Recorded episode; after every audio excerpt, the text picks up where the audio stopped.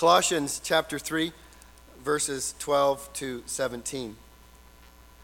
Put on then, as God's chosen ones, holy and beloved, compassionate hearts, kindness, humility, meekness, and patience, bearing with one another, and, if one has a complaint against another, forgiving each other.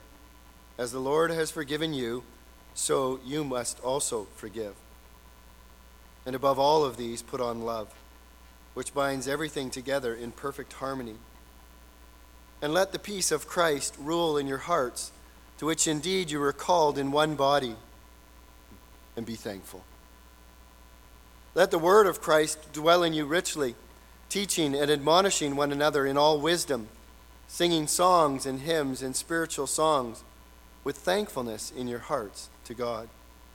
And whatever you do, in word or deed, do everything in the name of the Lord Jesus, giving thanks to God the Father through him. I'm going to be directing my thoughts and yours this morning to verse 16 of Colossians chapter 3, the words that have been read already, that says, Let the word of Christ dwell in you richly.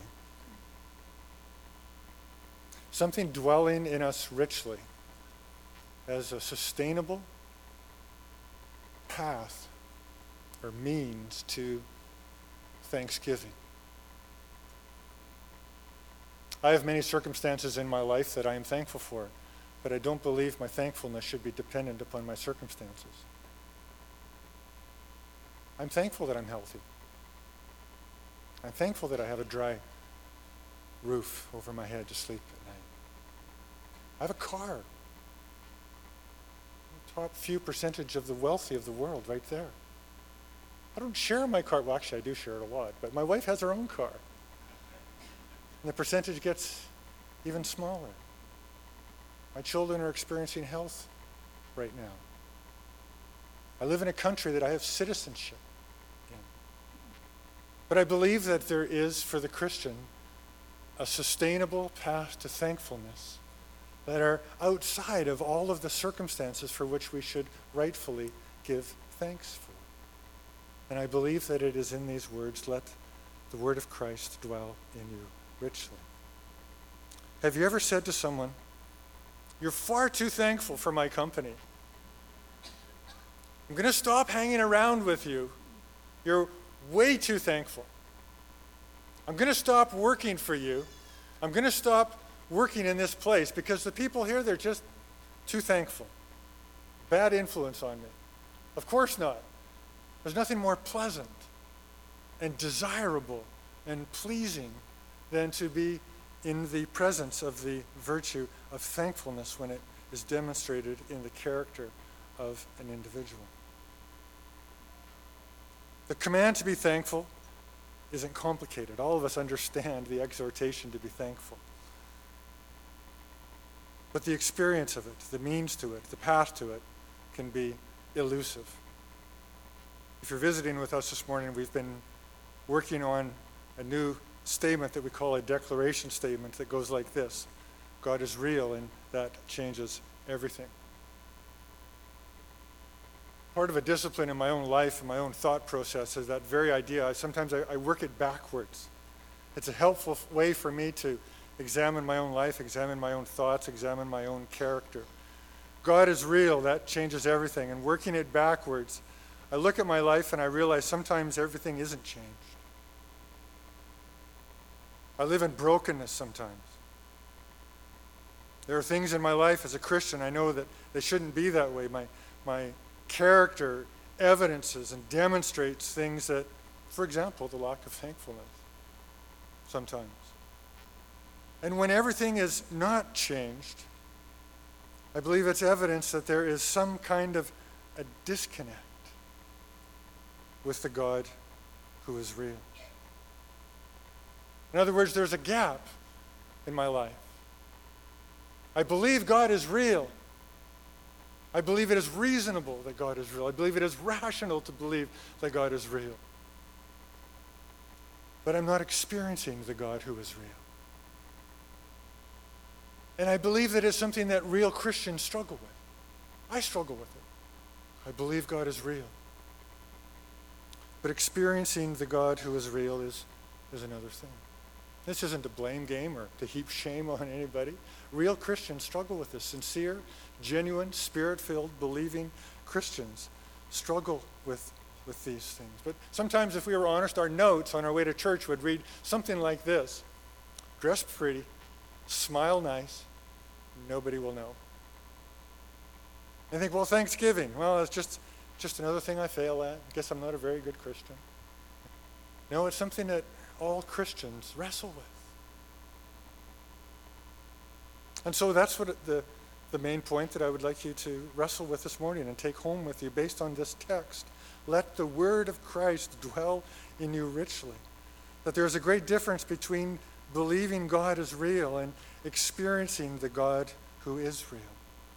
That there can be a gap often between believing that God is real and experiencing the God who is real. But the question is how? It's one of my favorite questions. It's up there with my favorite questions. My, my favorite question actually is why? why? Why do you love Jesus? But up there with why is how? Tell me how. How do I experience the God that I believe in? I believe that it's a real Christian struggle. It's true of me. And I believe that these words about the word of Christ dwelling in us richly answers this very question. How do I experience the God that I believe in? And it is a, a wonderful Trinitarian work of the Father giving the Son in order to reveal the Father in the power of the Spirit. Let the word of Christ dwell in you richly. God has given us a Son, and the word of Christ, it is not another word of doing.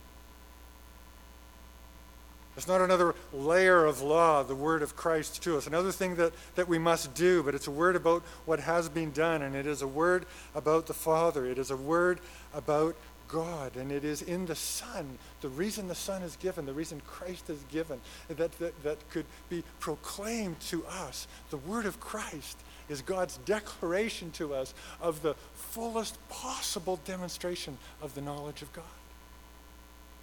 There is nothing that we can know about God in a fuller way, more experiential way than is seen in the face of the Son. Let the word of Christ dwell in you richly. See, there, there's no shortcuts to, to Christian character. It can't be a veneer that is just, you know, a, a little, little bit deep and the first little scratch shows what's really there. Let the word of Christ dwell in you richly. That word. And the word of Christ always begins in this way God is. God is. And in, in the way that the Christ that Christ demonstrates to us what God is. The Father is. See, the path to Thanksgiving is requires real thoughts about Christ. It's not a, a switch you can just flick on. Oh, yeah, I should do that. It's not just a, a moral imperative, a, a, an inner resolve of the volition that says, oh, yeah, I'm going to be more thankful. It's about an indwelling. I'm going to work through two simple points this morning based on these thoughts about the Word of Christ dwelling in us richly and experiencing the God who is real. Firstly, that it comes from a particular kind of indwelling that is rich. And secondly, that it it bears the fruit of thankfulness. Let the word of Christ dwell in you richly. It is a peculiar command, isn't it? It's a command to passivity. Let something happen. When we think of commands, we usually think of something that is active. Do something. This is a, a command to passivity.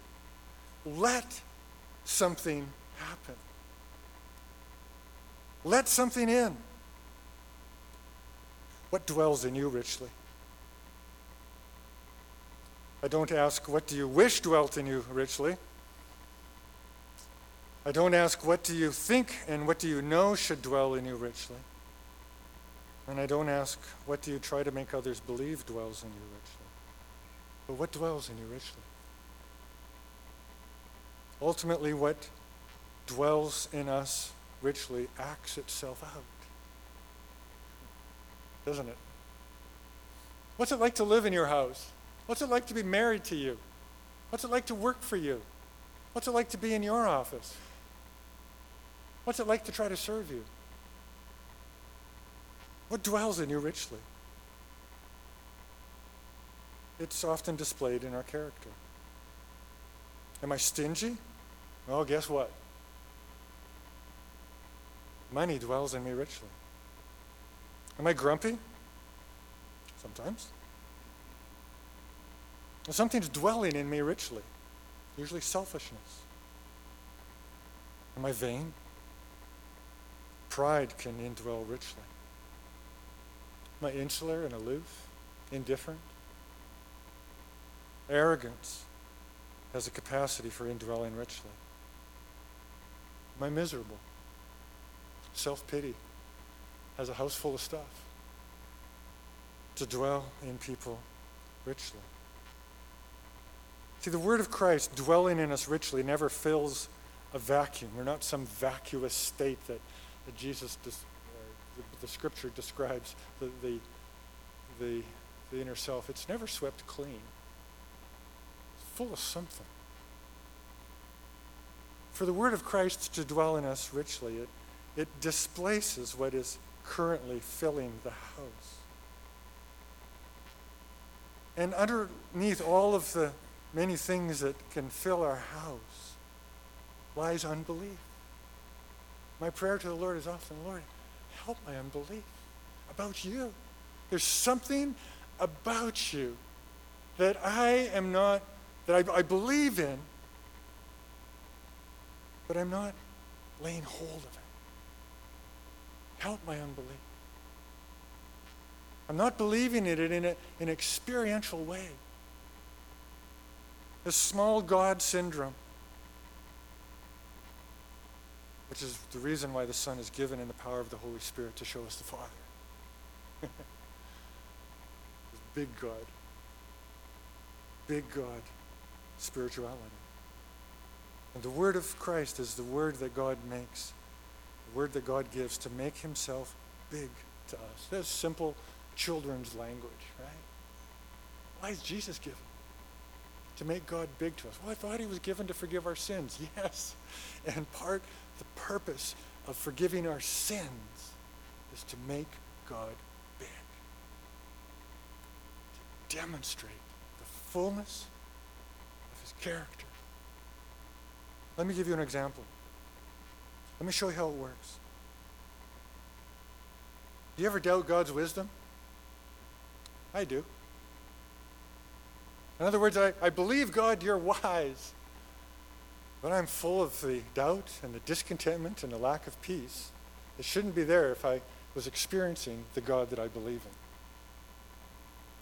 Wisdom is an example how the word of Christ can dwell and should dwell richly in us through Christ. In fact, the Apostle Paul said to the Corinthian church, he said that Christ has made, God has made Christ to be to us, for us, all things, including wisdom.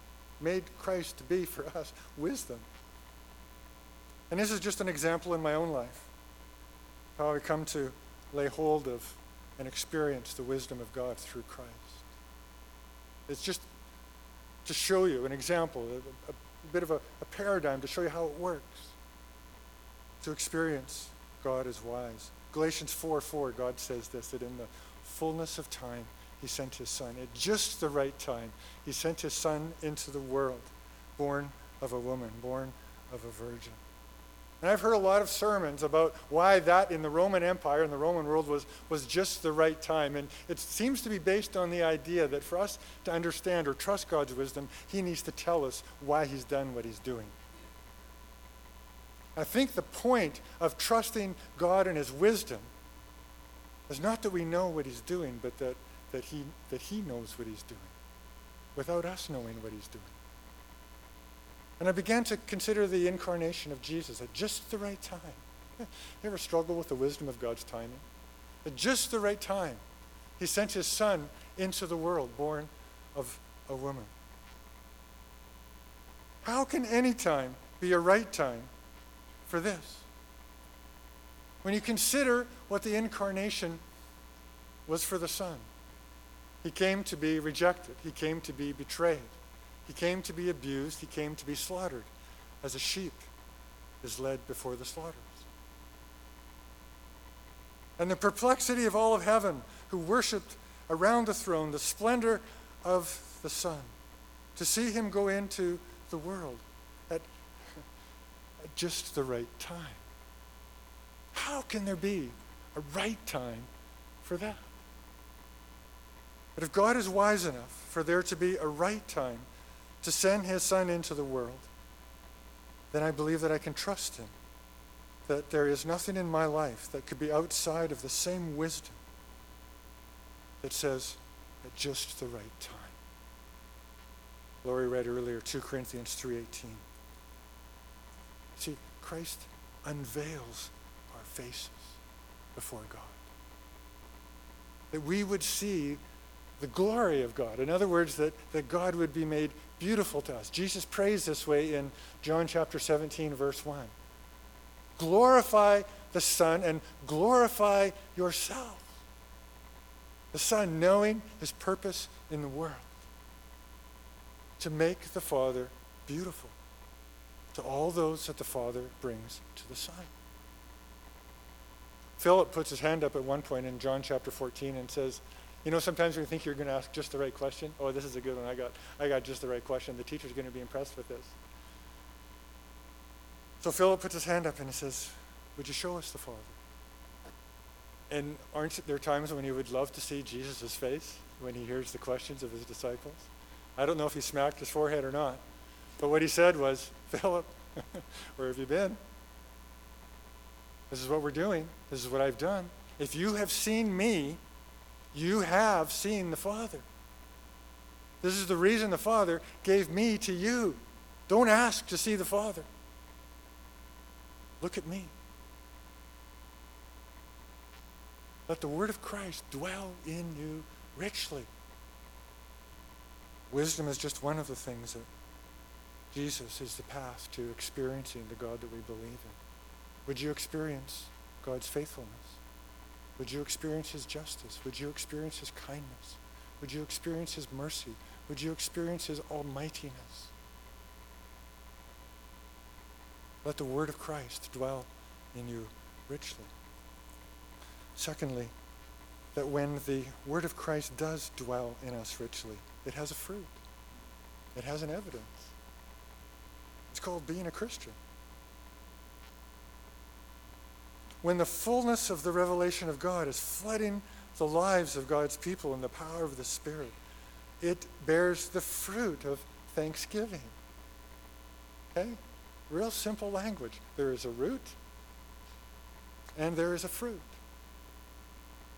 That root is the knowledge of God, the Word of Christ dwelling in us richly, making known to us the fullness of who God is. The fruit is in our character.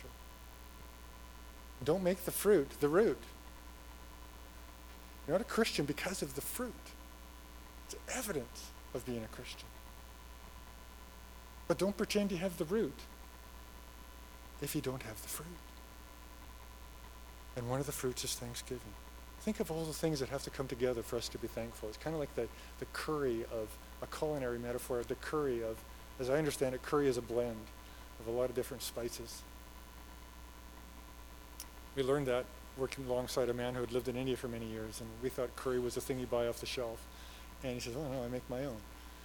And Thanksgiving is like that. Think of all of the, the things that are blended together in order for us to be thankful. All the Christian graces that come together for us to be thankful. We need to be seeing God in his fullness. We need peace. We need contentment. We need faith. We need hope. We need joy affection for God. Probably no one ever goes home at night and says to their family, I met this person today and you would not believe how the word of Christ is dwelling in them. It's just amazing how the word of Christ was dwelling in them because they can't see what's going on. Right? Apostle Paul says, outwardly wasting away, inwardly, inwardly invisible to anybody else, inwardly being renewed day by day, something dwelling richly in us that we so desperately need. But shouldn't people regularly go home and say, I met the most thankful person that I've ever met today? I was getting on a ferry at Quadra last weekend to go to the men's retreat. And I was the first in line. I'd been there for quite a while, and I was shopping online on my cell phone. And there's a big sign that says, please put your cell phone down. And anyways, I missed the cue to come onto the boat, and the woman was a little frustrated with me. And I rolled my window down as I drove by, and I put my head out the window, and I said, thank you.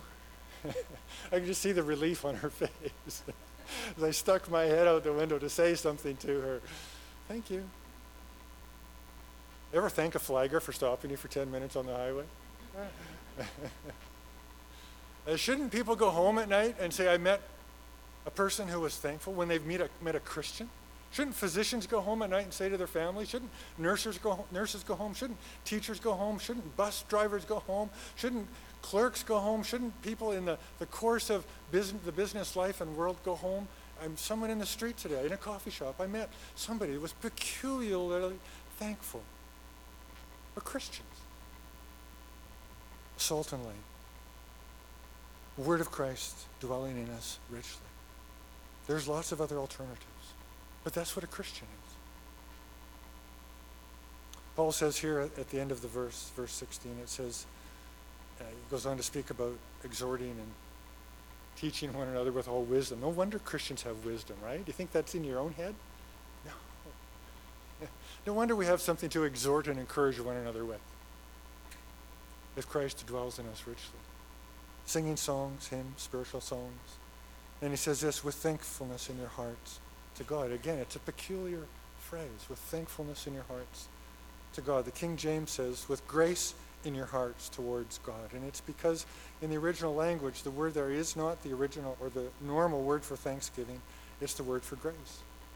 With grace in your hearts towards God. That's translated thanksgiving in the ESV, gratitude towards God in the NIV.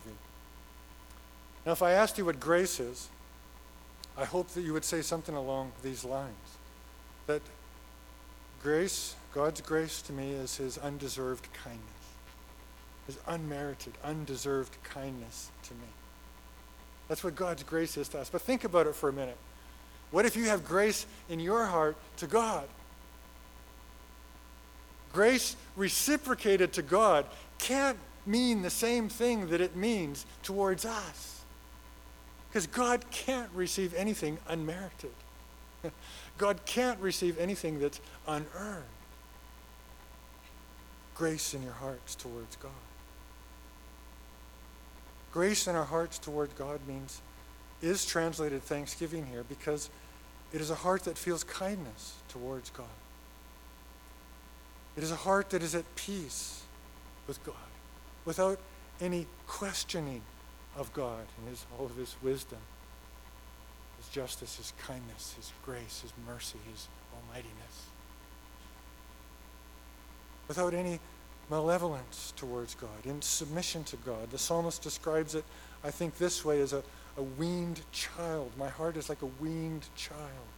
And it is the opposite extreme of God, why? Why, God? Grace in your hearts towards God. It is the word of Christ richly dwelling in us, declaring to us all the fullness of God that exhibits grace in our hearts towards God.